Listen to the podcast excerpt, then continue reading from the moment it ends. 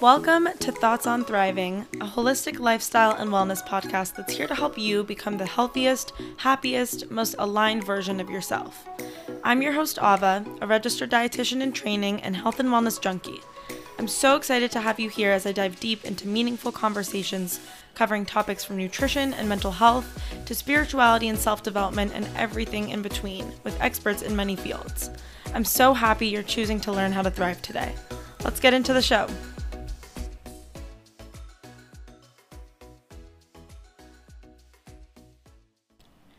Hello, and welcome back to Thoughts on Thriving. Today we have such a good episode for you guys. I always say it's my favorite one after every new episode, but really, I feel so inspired and ignited by these guests, and I hope you guys do too. Today's guest is Dr. Vanessa Mendez, and Dr. Mendez is a triple board certified gastroenterologist, internist, and lifestyle medicine physician. So she's a doctor that specializes in digestive disorders, nutrition related disorders, and she also has a specialty in plant based nutrition, which is something that we talk about in this episode as well. And she takes a really holistic approach to her patients and their diseases. Her goal isn't just to treat the symptoms, but to get to the root cause of ailments and provide lasting relief, which is what we need more of in this world and in the medical system today. All her methods are evidence based, and she uses lifestyle changes first to promote wellness before resorting to medicine or surgery and things like that. So, Dr. Mendez went to Harvard University undergrad, no big deal. And then she went to Puerto Rico to start her medical training and completed her residency at the University of Miami. And then also did a fellowship in gastroenterology at Tulane. And she's also trained in epidemiology at Florida International University, and then a Cornell University plant based nutrition certification as well. So she is very well educated, very well versed in all of this stuff.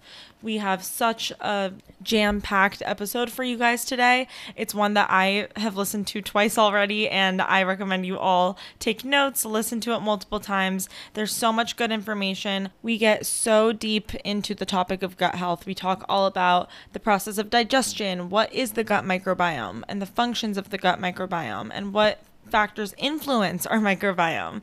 We talk about stress, we talk about the gut brain axis, common causes of gut imbalances, and what you can do to fix them, and how to improve the diversity of your gut microbiome. We also talk about supplements and why they may be causing more harm than good, the best diet for gut health. Um, Dr. Mendez also gives three tips for dealing with bloating and gas from beans and other plant based foods, which is really, really helpful for a lot of people listening, I'm sure. And she also talks about what is a healthy amount to poop per day? And this answer might surprise you. So we go all over the place. There's so much more than what I just mentioned. Dr. Mendez was such a lovely guest to have on. And she also, most recently, I forgot to even mention this, started or co founded Planted Forward in 2021. And Planted Forward is a multi specialty integrative telemedicine practice and she co founded this with a few other practitioners. And the providers at Planted Forward do all of this by taking the time to listen to their patients, assess the patient's whole health, you know, mind, body, and spirit. And they come up with a therapy plan with the patient that can achieve lasting healing rather than what happens in our medical system today, which is a doctor comes in, sees you for five minutes, probably prescribes you something you don't need without getting the whole picture. And I am just a big fan of the way they're doing things at Planted Forward. So make sure you pay attention when you listen to this episode. You don't want to miss all the good info in here. And before I let you listen to my conversation with Dr. Mendez, I would just love if you guys could please, please leave a five star rating and review on Apple Podcasts and now on Spotify. You can leave ratings on Spotify now. So please, please, please give us five stars and help this show spread to the ears of the people who need to hear it. And also follow us on Instagram at thoughts.on.thriving. I post tons of updates, inspirational quotes, affirmations, lots of stuff there. And also follow us on TikTok at thoughts on thriving. Share the episodes with a friend. Share this episode with a friend if you think someone could benefit from it. And share us on Instagram. Do what you can to get this into other people's ears, please. And I am so grateful that you're here and that you're listening. And I'll talk to you guys on the next episode. Enjoy. So, I already told the audience a little bit about you and your background, but could you just share a little bit from your perspective about who you are and what you do? Absolutely. So um, I'm a triple board certified gastroenterologist. So I took the traditional medical training into gastroenterology, which means I'm also board certified in internal medicine. So I deal with adults um, only. Um, and then I became subspecialized in GI and gastroenterology, which has been a long time passion of mine from a very early age. And then most recently, I also got triple board certified in lifestyle medicine, which is a more, a newer branch of internal medicine, a more, um, you know, proactive preventative approach to health as a whole, taking into account more of the whole being and taking into account things such as exercise and stress into in, in our everyday health. Love it. I love the holistic approach and everything you're doing and triple board certified. That is so mm-hmm. impressive. So, I'm curious what led you to that world of gut health and now plant-based nutrition. I know that that's a big specialty of yours. You're the plant-based gut doc on Instagram. so, how did you get into both of those things? So my road to plant-based nutrition started early in my uh, in my life. I think um, when I was a teenager in high school, I suffered from cystic acne, and I went through the traditional approaches of, you know, going to a dermatologist, being prescribed topical medication to put on my skin. And when that didn't work, then progressing to, you know, um, whether it was antibiotics or even, I was even put on Accutane, which is a very potent medication that now has had like I think recalls, but definitely se- several class action lawsuits associated with inflammatory bowel disease and that medication. So, you know, I, every time I would take these medications, it would my symptoms would improve, my acne would improve a little bit, but then it would come back like many of the diseases. You know, it didn't really get to the root cause. These medications didn't really get to the root cause, but they were just kind of like a band aid, right? At least for me, it was at that point so i started exploring and at that time we were in the late 90s so i started exploring you know on the internet which was fairly new to me at that time to all of us anti-inflammatory diets. So i came across dr Weil's anti-inflammatory diet which was big back then and then i cut off all dairy and red meat and processed foods from my diet. And honestly i never Uh, it, the the response was immediate and it was lasting. Like i was able to cure my acne by by avoiding all those foods and it never came back. So i, I didn't have to go back on these medications ever again but you know they had already taken a toll on my on my health. So that really was like a crash course a personal crash course into the power of nutrition in healing um, and how it can be used as a as a definitely as part of our therapeutic toolbox. It needs to be included in all disorders.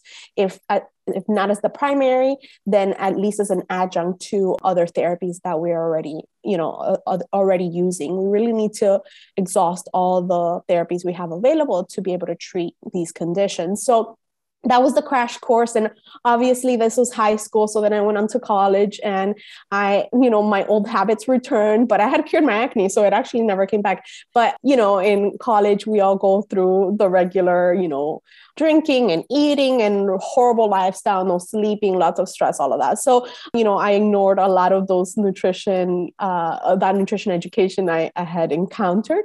And then went on to do my training in, in medicine, you know, went to medical school for four years, then residency. And then it, it was in residency that I started uh, watching a lot more like Buddhist documentaries and just got a bigger sense of what health was about, not only in terms of nutrition, you know, Buddhists follow a vegetarian diet, but also in terms of lifestyle, stress management, etc. So at that point, I remember talking to my husband and telling him, you know, I wish I could be vegan because really this seems to solve a lot of the world's problems. And then also telling him right after this could never, you know, we can never do this. This is so difficult, etc. So mm-hmm. then um, two to three years later, I was in fellowship, finally where I wanted to be, which was in gastroenterology, something that I really wanted to do from an early age. A lot of people ask me why I wanted to be in GI. It's a male dominated field and you know it's procedure heavy. And uh, i think you know it has a lot to do with the fact that my husband has had inflammatory bowel disease and he was diagnosed when he was 17 years old. We've actually known each other since we were like 12 or 13 we met in middle, middle school. But um, yeah. So when he was 17, he was diagnosed after he had been suffering with anemia, low blood count for a long time, and ended up almost bleeding out. Showed up to the hospital with a hemoglobin of a blood count of like four to six, and then was finally diagnosed with moderate to severe Crohn's disease. So I think it has a lot to do with that, definitely for sure. Um, I also see GI as such a huge field with so many areas that you can specialize in. Like, for example, me, I'm a general gastroenterologist, but I also practice as an IBD specialist, as an inflammatory bowel disease, treating Crohn's and colitis patients. But you can do everything, you know, you can focus on the pancreas, you can focus on the liver, you can focus on the whole digestive system as a whole, you can do advanced procedures, or you can do regular procedures like myself um, meaning colonoscopies, endoscopies to diagnose and treat medical conditions. So I just saw it as a wonderful like balance of clinical time being in the clinic and tr- seeing and treating patients but also hands-on experience by doing these procedures because i easily get bored. So that balance of having both things throughout my day like my day will be broken up into you know procedures and then clinic time is something that keeps me active and mentally sharp. And and yeah it's a very cerebral uh, field uh, because it requires us to keep up to date with all the latest research especially now with this explosion into the microbiome that we've seen in the last 10 years Wow, amazing. There's so much stuff I want to unpack within everything you just said. First of all, that's so cute that you met your husband that young and you guys are still together and he inspired part of your career trajectory. That's awesome. And I am really curious to know about you were saying, you know, you went to medical school and you were telling me earlier you went to Puerto Rico and then you came back and did your fellowship and residency or the other way around. But at any point in any of those places where you were getting educated to become a gastroenterologist, did you receive any nutrition education and what was that like? Yeah, so, you know, I think that the average medical school dishes out about four to 20 hours of mm-hmm. nutrition education in the four years that we do medical school. So I was definitely within that average. You know, I think that the traditional, you know, medical program and things are changing in in big waves, right? Because we also now have lifestyle medicine uh, board certification, which is a huge improvement. And I recommend everybody listening who's interested in becoming a doctor definitely explore that either as your primary specialty or uh, uh, like ha- how I've done it, you know, as my third board certification. Um, and any not only med- medical students, really anybody who's in the healthcare field can become certified in lifestyle medicine, which is really exciting, including you. So, you know, I got the average nutrition education. I think medical programs do a good job about really uh, teaching you, you know, the basics of like proteins and carbohydrates and the building blocks of each. But going beyond that and really looking at the studies that we have from all over the world, tying in what types of nutrition patterns can either prevent or cause disease or are associated with, with prevention or, or causing disease. You know, medical programs don't do that. So it is changing. And I think a lot of residents now are bringing those studies into the medical schools and, and starting discussions with their medical programs about it but other than that, you know, I really didn't get more, more. But I was always interested in it from those early experiences as a teenager and having healed my acne with with diet. So yeah, you know, it, it's really unfortunate that we we don't have enough of that nutrition education. So I had to seek it for myself. Mm-hmm. So I did that by the way of documentaries, the way of books, and then dug deeper into research articles. And then now I try to keep up to date with all the research coming out. I think it everything really did tie in for me once I was able to connect the microbiome with nutrition. And I think that that's where like the light switched for a lot of us. So as a gastroenterologist and my specialty being gut health, it always clicked like, of course, yeah, you put food in your body and then that, you know, that means disease or health, right? Like it always clicked. And as a gastroenterologist, yeah, our gut is the first encounter of that food um, mm-hmm. with the with with your with your digestive system but it was never as obvious to me until I really dug deep into the microbiome of where the connection lay. So, yes, obviously, our digestive system starts breaking down food from the time we even smell or look at food, right? Our brain starts processing and uh, secreting digestive enzymes in our mouth, like we start salivating, right? Mm-hmm. And then actually our stomach starts preparing itself to receive food at that point. So that's why when you smell or, or, or, or look at food, you start getting your stomach growling, right? That's your stomach churning, gastric juices, um, you know, pumping in uh, to be able to digest food once it's received. Um, but then the mic you take the microbiome and then you really start connecting the dots of how um, it it is related to all the other organ systems in the body by all the different um, processes it has. So we know that the digestive system you know receives food breaks it down and absorbs nutrients which then flow through the rest of the body but what we didn't know is that the microbiome has many, many other functions that the digestive system as a whole doesn't have. So we've learned to see the microbiome as its own organ system, for example. So the microbiome, you know, a lot of you have heard about it. It's about 30 to 100 trillion microbes, which are viruses, bacteria, and other organisms, even fungi, even, you know, um, things like candida that live predominantly in our colon.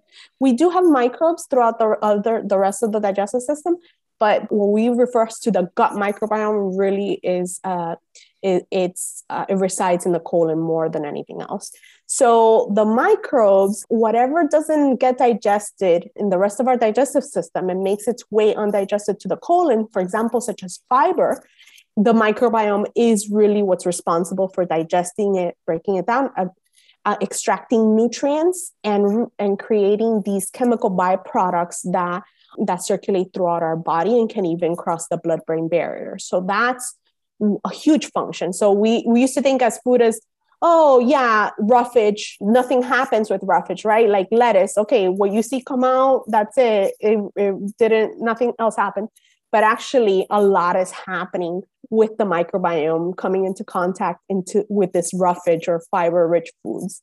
You know some of the other roles of the microbiome are metabolizing um, vitamins such as vitamin K and certain B vitamins, for example. It also regulates our blood sugar and insulin levels. So, how much you know um, how much insulin resistance really has a lot to do with our microbiome and its contact with food in our gut also, it regulates uh, deposit of fat. So, obesity and obesity studies, both in human and in mice, have shown that if you transplant some microbiome from an obese person into a mouse that did not have any microbiome whatsoever, meaning a clean gut, they're going to become obese if they receive a microbiome that that from an obese person. And and vice versa skinny mouse uh, like a regular mouse receiving a skinny person's microbiome um, will will turn into a skinny mouse. And but then you cross them over and then you transplant each other's uh, microbiome onto each other and the skinny mouse will become fat and vice versa. So, a lot of um, regulation of lipid deposition and um, and fat deposition in our body comes from the gut microbiome.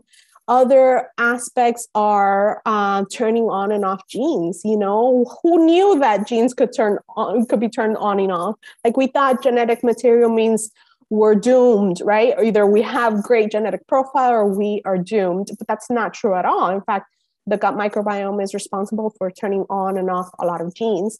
So the beauty of the gut microbiome is that each of us has a unique one. Um, it's our own digital thing, like our own uh, unique fingerprint, um, just like our, our digital fingerprints. So that really opens up a lot of opportunities for therapy because the microbiome is influenced not only by our genes, but it's also influenced by the food we eat um, but that by the environment that we live in, you know, everything we surround ourselves with, whether we live in the city or we live on a farm, whether we're inside all the time looking at a computer or we're outside in nature, whether we're getting enough sleep or not, all the toxins we come into contact with, you know, what products we're putting inside our body or on our skin, for example. So, really, everything influences the gut microbiome, and the microbes influence each other too, um, which is amazing. So, you know, it's easy for us to say, okay, you know, the microbiome, yeah, we have good microbes, we have bad microbes, but it's actually not as simple as that, you know. So, in a balanced system, you're going to have a lot of the different um, species that are known to be beneficial microbes, um, but you're also going to have ones that are um, that can be conducive to disease. But guess what? You're in a balanced microbiome you're not going to be you're not going to have a disease it's when this balance gets out of out of out of balance out of whack that we really start to see the the beginning of disease and then develop the disease so these not so good microbes they have a role in the microbiome too They're actually are doing crucial things within our gut microbiome but it's only when they get out of proportion in numbers or the good ones are not supported and not reinforced that we see the system getting out of balance and then disease surfacing. So I know that was a lot of information, a crash course into the microbiome. No, that was. let me know your thoughts. My my actual next question for you after the last one I asked was about the gut microbiome and what it is, what it does. So you just made it super easy for me as the host and kind of answered that for me. And I think that was so fascinating and such a just such a good way to kind of describe it in a short amount of time. I think that it's so interesting, especially with like the mice studies. I learned that in undergrad with the fat deposits and how you, if you put uh, the microbiome of a fat mouse onto a skinny mouse, it would actually change the body composition of that skinny mouse. And so I think it's so fascinating that we can actually control our physical appearance, our how we feel, our disease state with these tiny little microbes in our gut. And I think it's more important to talk about so that other people can see maybe why they're having certain symptoms and why they're having certain disease states. And I know that you mentioned that the gut microbiome has so many functions and so many things affect it, like our environment. And I kind of want to focus on stress for a second because I think that stress kind of gets this vague kind of oh stress causes disease but really down to the nitty gritty mechanism. Could you kind of talk about the link between stress and the gut microbiome? Because i think it's the missing link in this conversation. Why does the microbiome cause disease? Absolutely. So um you know this is something that again we uh, was not taught to us in in throughout my training. And the links um between how stress really affects our health um, has in medicine is not really explored or wasn't when I was in training, you know, and I completed my training four years ago. So I'm not mm-hmm. like a decade out of training. Um, but I am happy that um, in your undergrad, they discussed on my studies because again, we yeah. got no microbiome teaching whatsoever. um, so at least, you know, uh, a lot of schools are incorporating this, this uh, new research into, into their programs. That's great. So, um, you know, I think it comes down to the gut brain um, axis, right? So, um, when it comes to, and this is a newer field too, not explored by many doctors because they're not trained in it. And really, um, it's like you said, a lot of people throw around this, okay, yeah, decrease your stress, but what does that even mean? And why do I need to, like, we're all under stress. So, how do I do that? And really mm-hmm. what's at the at the foundation of stress contributing to disease so for me, um, as a as a gastroenterologist and digestive disease specialist, um, it comes down to the gut brain axis. So, the gut brain axis is a pathway of different connections that that connect the gut and the brain. And how does that happen? Well, so the gut actually is responsible for secreting so many neurotransmitters, so many chemical enzymes that actually are communicate with the brain you know even though the neurotransmitters that are secreted in the gut mostly play a role in the gut and throughout the body and they actually don't cross the blood the gut brain barrier they, there is still communication going back and forth between the two systems the gut and the brain So um, the neurotransmitters, the chemicals, uh, enzymes that they that they secrete are one way. The other way, the other pathway is through the vagus nerve. So the vagus nerve is a huge nerve. So when you hear about um, the gut is your second brain, what that means is that the gut actually has the second largest number of nerve connections and neurons outside the brain and the nervous system. It that biggest package is in the gut. So there's a lot of information being communicated within the gut, but also back into the brain through this nerve pathway. Um, and one of the biggest ones is the vagus nerve that runs straight from the gut to the brain and vice versa. So the gut and the brain communicate back and forth through there as well. And then the other um, part of this pathway is actually through the creation of short chain fatty acids, which is one of the byproducts that the microbiome secretes. So they, they release these short chain fatty acids when they encounter fiber. So when we eat fiber, fiber only comes from plant based foods and not supplements, not animal products. When we eat fiber, and it makes its way all the way to the colon and the microbes we said digest it they break it down they create short chain fatty acids so these short chain fatty acids are gold mine mine because they are we have seen through many many studies that they exert a positive influence on health throughout the entire body and these short chain fatty acids actually can cross the blood brain barrier. Not many things can cross the blood brain barrier, but the short chain fatty acids can. So there's a, you know, evidence of a direct communication as well. So this gut brain axis is this these three three armed uh, um, what I pathway basically, you know, through the neurotransmitters and enzymes, um, through the nerve connections in the vagus nerve, and then through short chain fatty acids. And then the brain receives all this information and processes communicates back down as well. Um, when we experience stress, we experience it, we perceive it in our brain, right? And everybody ex- experiences stress differently. You can take two people who are shown the same disaster, for example, and they will perceive the events very differently. So, again, this is a very complex system based on our life experiences, our genetics, our environment, um, the resilience we have built throughout our lives. It's just a very complex system. So, when somebody perceives stress, um, that communicates to um, the rest of our body, but also to our gut. So, you know, um, we start tensing up, our arteries start, you know, uh, tensing as well, constricting. So there are many physiologic processes happening throughout our body, including the activation of the sympathetic nervous system. So the sympathetic nervous system is our fight or flight. When we perceive stress, and again, it could you could be in a situation where I would be like, that's not stressful, but for you it's stressful. Therefore, it is stressful to your body, and your fight or flight will be activated by activating your sympathetic nervous system.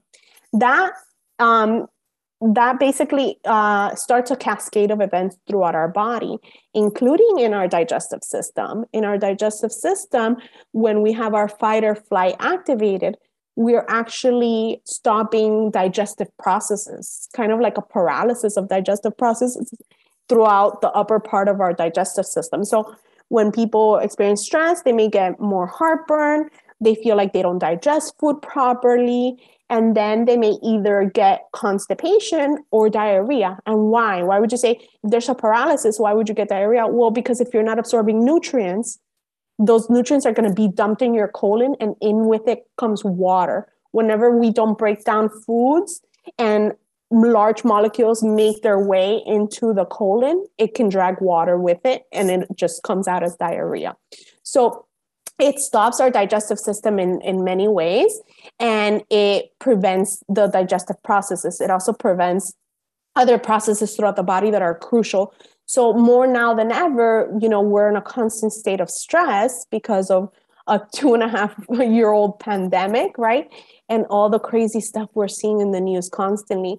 Our resilience has really taken a toll because it's just constant bombardment, constant bombardment of these life threatening um, events that don't allow for us to get our resilience back up. So, you know, one of the things that I practice as an integrative gastroenterologist, meaning I really try to take all the information, even start with your childhood. Um, did you have trauma when you were young? Did you have any kind of, you know, um, emotional, physical, or sexual abuse while you were uh, throughout your life? All of this is so important not only to digestive health but through our to our overall health and also our resilience so you know um, in digging deeper into these uh, events in people's lives and just the sheer you know number of stressful events we've experienced in the last two and a half years we can really develop therapies that are unique to the person and can really help them build that resilience back. And once they start practicing these easy, you know, free therapies like deep breathing, um, we can really fill up that resilience, you know, cup and and get them feeling like they can take on their chronic conditions um, and their mind really really changes to to how they perceive their their body their their health and th- what their future looks like. So stress plays a huge role, you know, chronic stress not only will activate that sympathetic nervous system so that that becomes your new normal, that becomes your baseline and it's hard to get that back, but it's very but it's still very doable. But if you if you shift that that baseline of where you're at on, you know, on a daily basis, it can really affect you or help you, right? If we shift it back down to where we're our parasympathetic nervous system is more activated. So that's the opposite system of the, the fight or flight. The parasympathetic is the rest and digest. And that, you know, the vagus nerve has a huge role in that system. And when we do deep breathing, because the vagus nerve runs through our diaphragm and we do deep breathing, we're stimulating our diaphragm to move at a different rate we're stimulating the vagus nerve, then it's activating the parasympathetic nervous system. We're bringing our our basically our um, resting condition back to where it needs to be. And we're optimizing the body to receive food, to digest food, but also to do all its other crucial functions throughout the body. So that's what I teach people from um, that gut brain connection part of my practice to activate their parasympathetic nervous system more often and identify when it, you know, when we're activating the fight or flight, bring it back, at least acknowledge it, you know, because recognizing there's an issue is 50% of the of healing. Um, the other 50% is working on how to resolve that. But first, we got to recognize where the issue is at. So I, you know, I teach them how to recognize these stress responses, and then I give them the tools to activate their their parasympathetic nervous system, bring down their stress response, and really optimize their body for health. But yeah, um, you know, chronic stress has a has a negative effect on the gut microbiome. It creates, you know, studies have shown that it does uh, change that balance that we talked about initially um, where you know you are depleting a little bit the beneficial microbes and activating more of the pro-inflammatory ones. So it has many, many different effects throughout the body, but at least in the digestive system is the ones that I described. Wow, thank you for explaining all that and kind of sharing that link because I think that is the missing piece and a lot of people aren't aware of that, especially the vagus nerve. We don't really know that deep breathing can affect our gut or maybe we do intuitively, but that's such a good free tip that everyone can do right now to help stimulate that parasympathetic nervous system and their digestion digestion. Oh my gosh, I can't talk. But besides stress, what are some other common causes of that imbalance, of that dysbiosis in the gut? And what can that cause when we have dysbiosis? We know it can cause gut issues like constipation, diarrhea, like you were mentioning, maybe some other heartburn, whatever it is. But can it cause things that aren't seemingly related to the gut as well? Yeah, absolutely. So basically, as we mentioned in the beginning, the microbiome is, is is very susceptible to environmental factors, but it's also very resilient, right? So um, that's the good news that we really can um, do a lot of positive influence on the microbiome in short periods of time, but also um, we see that negative influencers can affect the gut microbiome. So some of these include smoking, alcohol creates a more dysbiotic microbiome, more of an imbalance, you know, more of the disease promoting microbes and things like emulsifiers so chemical additives that are in processed foods that are really in many many foods. They're chemical additives that are meant to bind things that have oil and water for example. And chemical these chemical additives there's over like 30 to 50 of them that have been identified. So i always tell people when you're buying something that's packaged always read the ingredients and you as you know a dietitian in training that's your number one you know uh, recommendation most of the time because if you don't recognize a name in the ingredient list then look it up and you still don't know what it is then you know it's time to put it down uh, because these chemical additives have been shown to create more imbalance in the microbiome and have been linked to things like inflammatory bowel disease crohn's and ulcerative colitis. So you know those are toxins that we want to avoid just as we want to avoid smoking and you know alcohol if you have digestive issues if you feel like your microbiome may be imbalanced then you know, alcohol is something that you should really avoid as much as possible. It's a known carcinogen, as much as I don't like to admit it because I like my drink here and there. You know, it is it is uh, now known as a carcinogen, a cancer-causing chemical. So, um, other things, you know, like when we don't sleep enough or we don't have restorative sleep, that activates the stress response too. So that's going to affect the gut microbiome. Environmental toxins you know so we know that there's actually more environmental toxins inside our homes than there are outdoor if you live in like most places in the world. Because you know yes our air is polluted but actually in the home we have a lot more air pollutants. So everything in our home from the paint in the wall to the furniture releases um, these fumes into the air and you're breathing them in. So um, that is definitely going to affect the the gut microbiome because when we breathe in we're actually swallowing air too. And also the water you know the water we drink every day even what we think is filtered water still has a lot of heavy metals in it that affects the gut microbiome. So really many many things. And obviously we all know that antibiotics affect the gut microbiome but also other medications like um, antacid medications affect the gut microbiome. Aspirin and all of its, uh, you know, formulations affect the gut microbiome. But guess what? Supplements affect the gut microbiome too and people are popping those like candy here and there. So you know i always try to educate especially when it comes to supplements um, i like to educate you to be a wise consumer. Just like you're a wise consumer of medications i think people are now more aware and they're really you know hesitant to take medications prescribed by their doctor.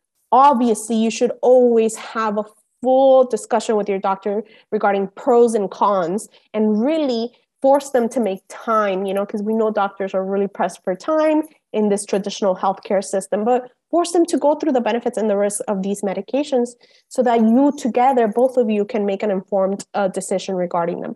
So I, you guys have become really wise consumers of these medications and really vetting whether it's it's the right one for you uh, or not you need to be, do the same for supplements because actually supplements are not regulated by the Food and Drug Administration like uh, prescription medications. So the Food and Drug Administration has very few regulations for supplements, and the rest it tells these independent companies to regulate themselves. So again, when you compare medication by prescription versus supplement, the regulation is very minimal for supplements. So you have to become very wise consumer of supplements. Really really, um, you know, unless you're at risk for deficiency or have a documented deficiency, you have to really think about whether you want to go ahead and take that supplement or not. So, all these things affect the gut microbiome. And again, a lot of things, right, are genetics, all these factors I discussed, all the microbes influence each other, and the food that we eat obviously affects the gut microbiome. Wow, very comprehensive list. I appreciate you mentioning products, especially toxins in our products. I actually just did an episode on non toxic living and about how everything around us has toxins in it and we have to be careful about what ingredients we ingest. And I didn't really talk too much about how they affect our gut, but I love that you brought that link in there because all of these things, sure, they affect our health, they can cause cancer, but they also affect our gut microbes, which is also the link between a lot of diseases. So, thank you for kind of bringing that link in. I had a question about the supplements actually. So, with the supplements, are the toxins in the supplements the things that are going to cause dysbiosis in our gut?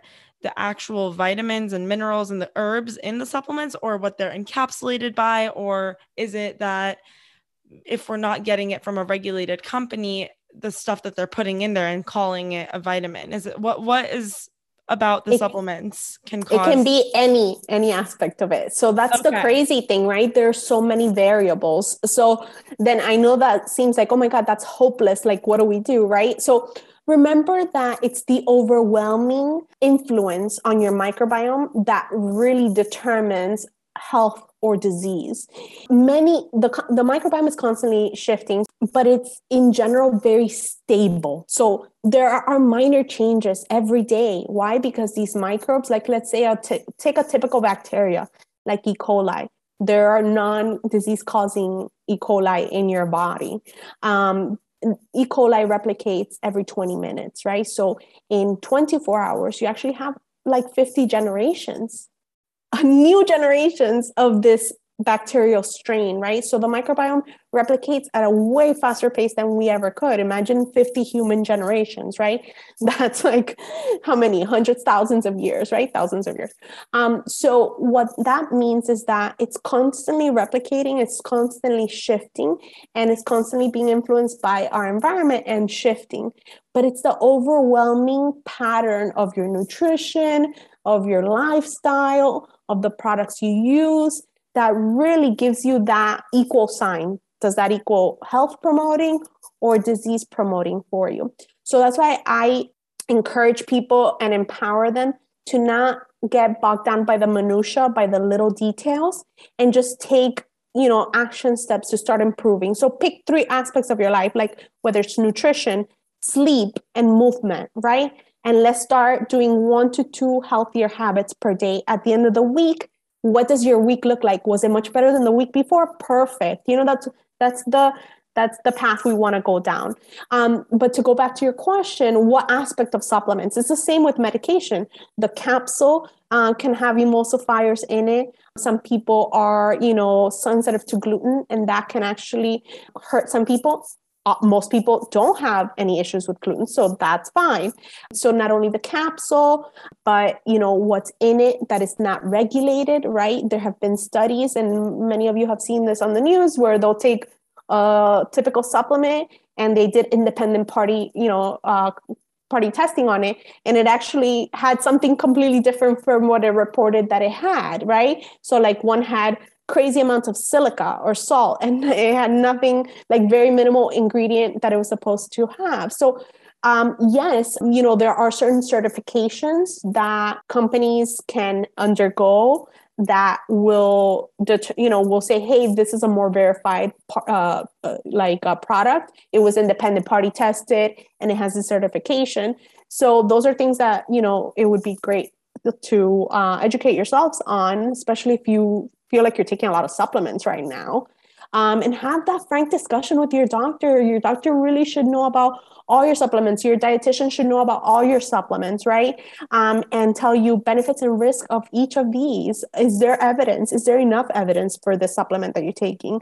Are you deficient in it? Like, for example, taking a regular multivitamin for most stages of life is not recommended. And there have been studies where actually it showed increase in mortality uh, from just taking a multivitamin. Why? Because you're getting in a multivitamin, you're getting so many vitamins and minerals. You might be overdosing in some of them. You, maybe you're getting enough from the diet. So why do you need to supplement? So that's why I'm not a fan of blends when it comes to vitamins and, and minerals like I mentioned before, if you're deficient in something or you're risking deficiency, then that's a time to definitely supplement. Um, but everything you're taking, everything you put in your mouth, you should be discussing with your healthcare team to make sure make sure there's more benefit to it than risks. 100%. I completely agree. And I always tell people to be very careful about the brands of supplements that they use because there's a lot of bullshit out there. So Thank you for making that point clear. I want to kind of transition to the food aspect of all this. I know you mentioned nutrition plays a big role in the gut microbiome, obviously. And I hear so many experts speak about how the gut microbiomes with the most diversity are the healthiest. So, how can we improve the diversity of our gut microbiome through nutrition? And you know, if someone has dysbiosis in the gut, what can they do nutrition wise to start slowly rebuilding that gut microbiome? So yeah, that's a great question. As I was sipping on my matcha latte, um, matcha is a great, um, uh, great addition uh, to your lifestyle. If you guys haven't tried it, my recommendation with matcha because it is a powder and it could, you know, it, um, it's a powder, so technically could be a supplement um, get it from a good company. Any powder um, that you are putting in your in your body in the form of nutrition, um, because the powder form means it's usually more concentrated. It that you that is something that you really need to vet where you're getting it from to make sure there's no heavy metal contamination, which is found in a lot of like chocolate, coffee, teas, etc. Um, so sipping on my matcha for improved microbiome and mental clarity. So, you know, what the studies show is that now there really is no no doubt. There are studies uh, from throughout the entire world multiple populations even popu- even studies comparing you know less less industrialized um, societies versus more industrialized societies really the overwhelming evidence shows that a high fiber low saturated fat diet is the one that's healthiest for human beings and also the planet, right? So why is it help why is it helpful for human beings? Because high fiber means you're feeding the gut microbiome. Low saturated fat mean, means you're not actually feeding the disease promoting microbes in our gut. So the disease promoting microbes in our gut, they process uh, high saturated fat foods. And high saturated fat foods come from two places. They come from animal products and they come from processed foods, right?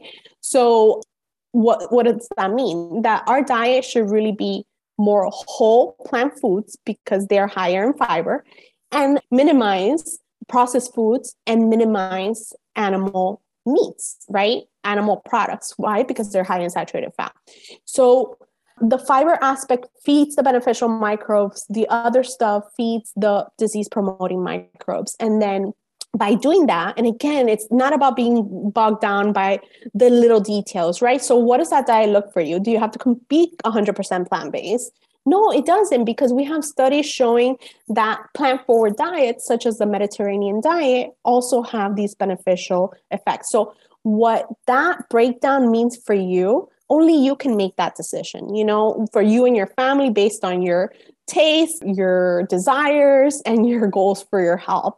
But definitely, it needs to include a plant based diet or plant forward diet. So, what if that means 10% um, animal based and 90% um, plant based, then that's fine. If it's 30, 70, that's fine. But it really has to shift in that in that favor of a plant forward or, or plant based diet.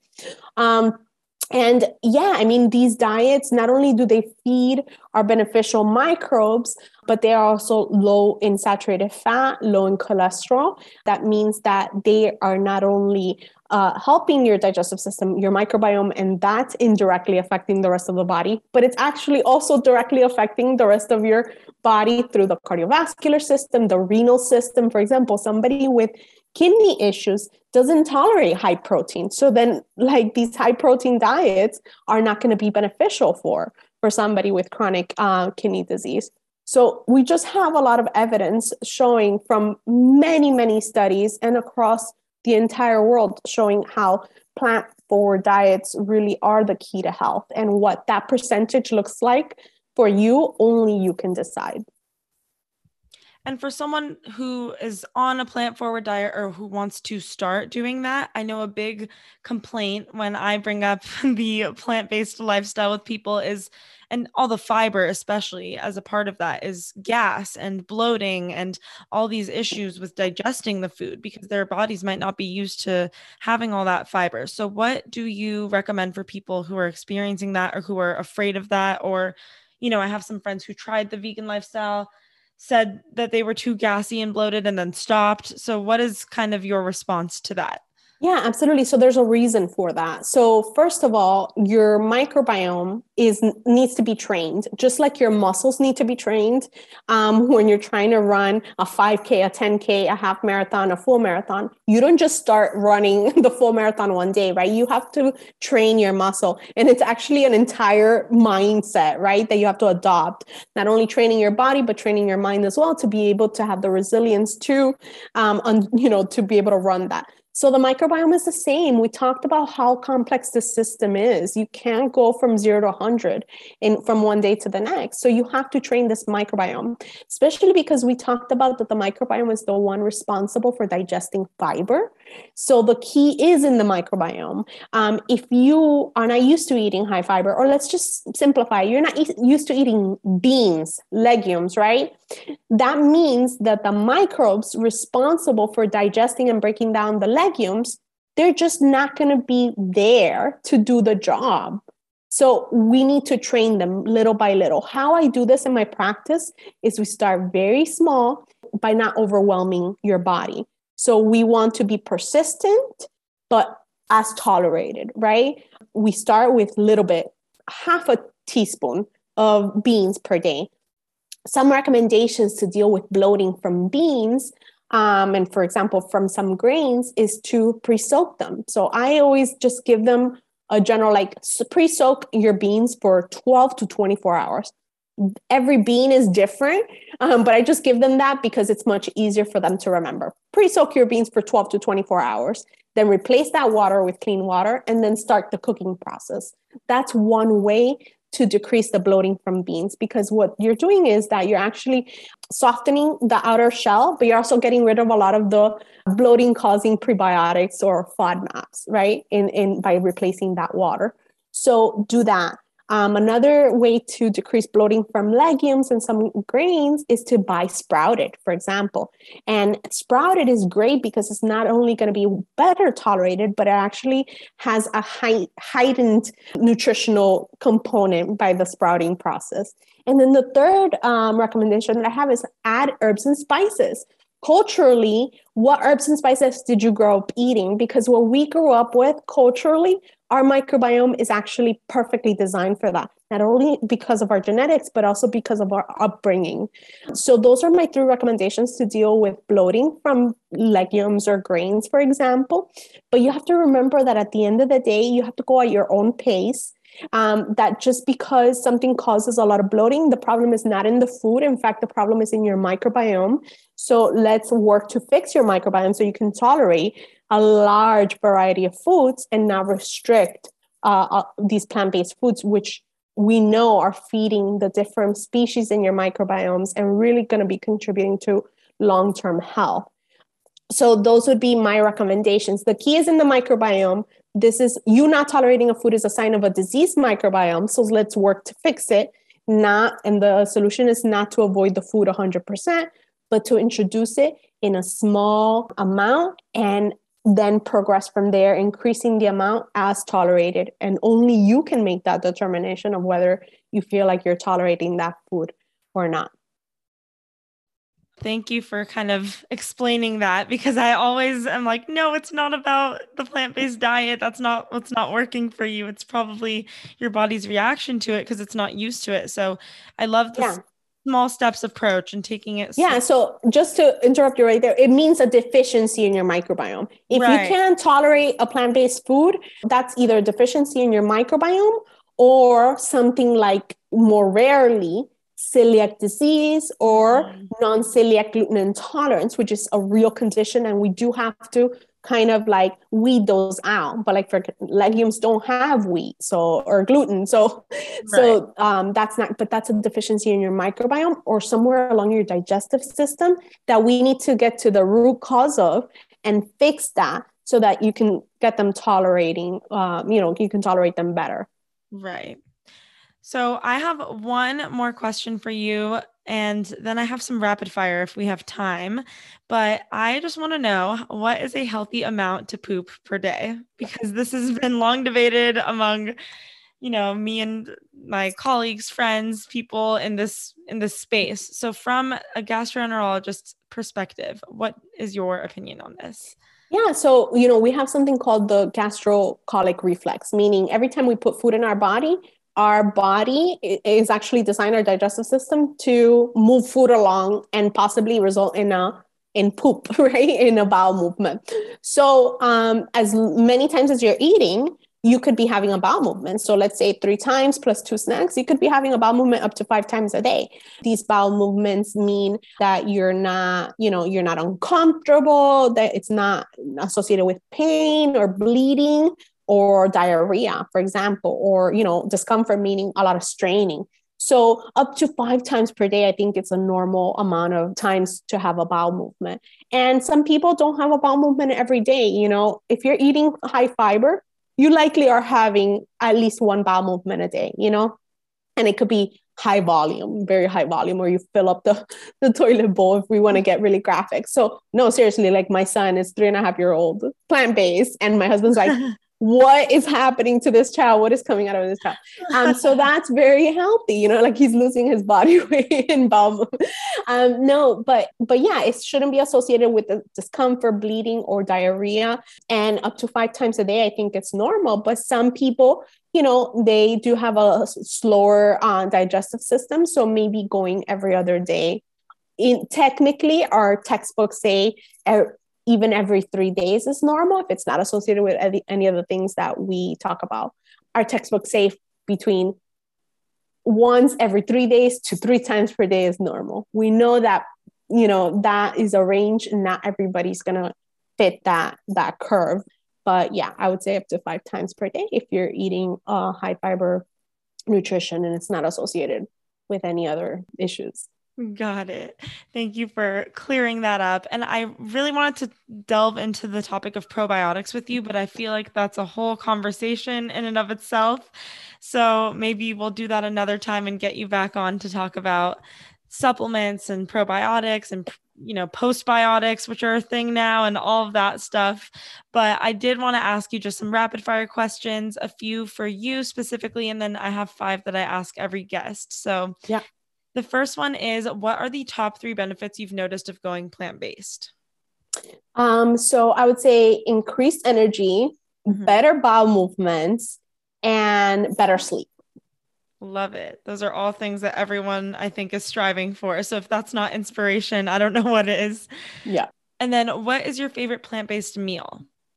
Oof, oh my goodness. I have so many. Um, so I love Thai food. I love Mexican food. Really, I I really can't decide. Um, but really, like bowls. I love bowls. So whether they're Asian inspired or Mexican inspired, I love bowls because they you just pack in so much diversity in in one plate. And so you're hitting all those microbiome points, you know, targeting so many different microbes that you're feeding with the bowl, but also they're so delicious and you don't get bored because there's so much variety. I love a good bowl. Mm-hmm. What is one tangible tool that someone can take away and start doing today for their gut health?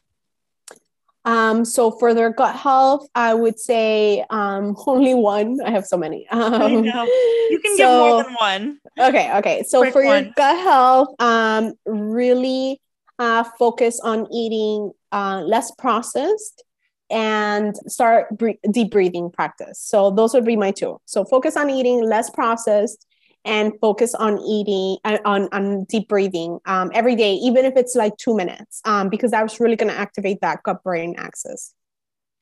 And now for the questions I ask everyone What is your favorite fruit? Oh, um, mango, without a doubt. I love mango. Yeah.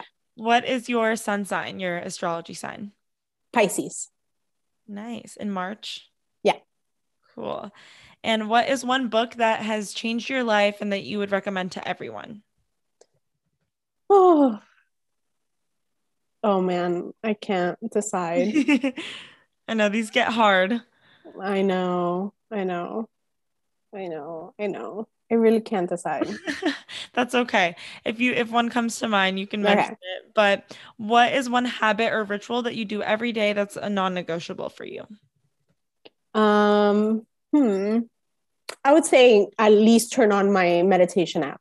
at least turn it on.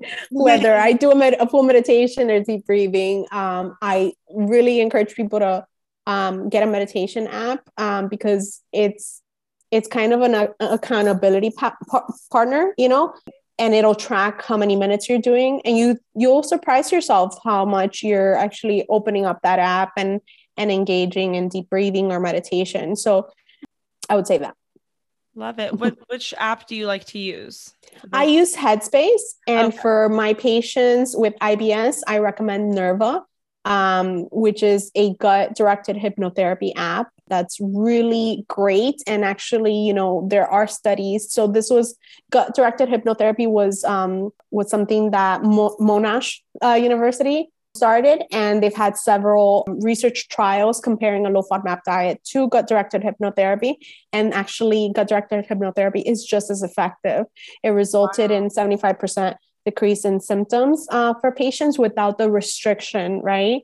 And without having to, to because low FODMAP actually change it if done long enough it disrupts the gut microbiome and results in lower diversity of your gut microbiome. And it's difficult to follow and if somebody doesn't have access to a dietitian um, they might stay on that restricting phase for longer that they need to you know? There's just so much misinformation regarding that. So gut directed hypnotherapy is something that i recommend in all my ibs patients. And actually you know a lot of people have ibs in addition to ibd and other gi conditions so so definitely check it out and and it's on my uh, Linktree on on Instagram, and also I think it's going to be on my website. But at least on my Instagram, it's there um, for you to check it out.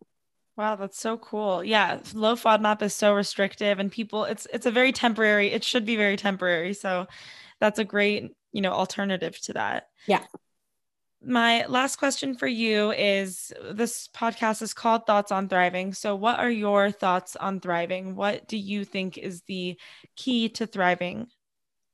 Yeah, so I think the key to thriving is identifying those areas that at this point in time you need help with you know uh, so for some it should it can be nutrition for others is stress management for others is like um, physical activity and exercise and just and for many, it's just a combination of several, right? So identifying the key areas where you can improve on and just start taking those one to two steps every week to improve them. Um, you'll see that, you know, after a couple weeks, you've made huge progress in your health. So true. And such a good, easy way to kind of just take inventory on everything in your life and start doing little things to help yourself. So thank you so much for coming on today, Dr. Mendez. Where can everyone find you if they want to kind of follow up, explore your page a little more? You post really amazing info on Instagram. So I encourage everyone to follow her, but just let us know where we can find you, social media, website, all that. Yeah, absolutely. So I'm very active on social on social media on Instagram, like you mentioned, as plant-based gut doc altogether, plant-based gut doc, or just you know, um, Google me as uh, Google me, Vanessa Mendes, Dr. Vanessa Mendes. Um, my website is active, but it's being revamped in a major way. So definitely it has tons of resources, or will the new version, but this one does too. Um, make sure to subscribe to my newsletter because I um, send out free ebooks every month uh, to my subscribers, wow. and um, yeah, on all things, not only recipes, but things like pelvic floor or mindfulness uh, exercises to do this month things like that. So definitely follow, uh, subscribe to my website, drvanessamendes.com, dr like Dr. vanessamendes.com, or follow me on Instagram as plant-based gut doc. Amazing. Thank you so much, Dr. Mendez. This was such a pleasure and one of the most informative episodes to date. I think everyone is going to have to listen to this twice to just kind of absorb all that information. It was wonderful and so amazing to learn from you. So thank you so much for your time. Oh, thank you for having me on here, Ava. Of course. I hope you all have a good rest of your day and we'll see you on the next episode. Thank you. Bye, guys.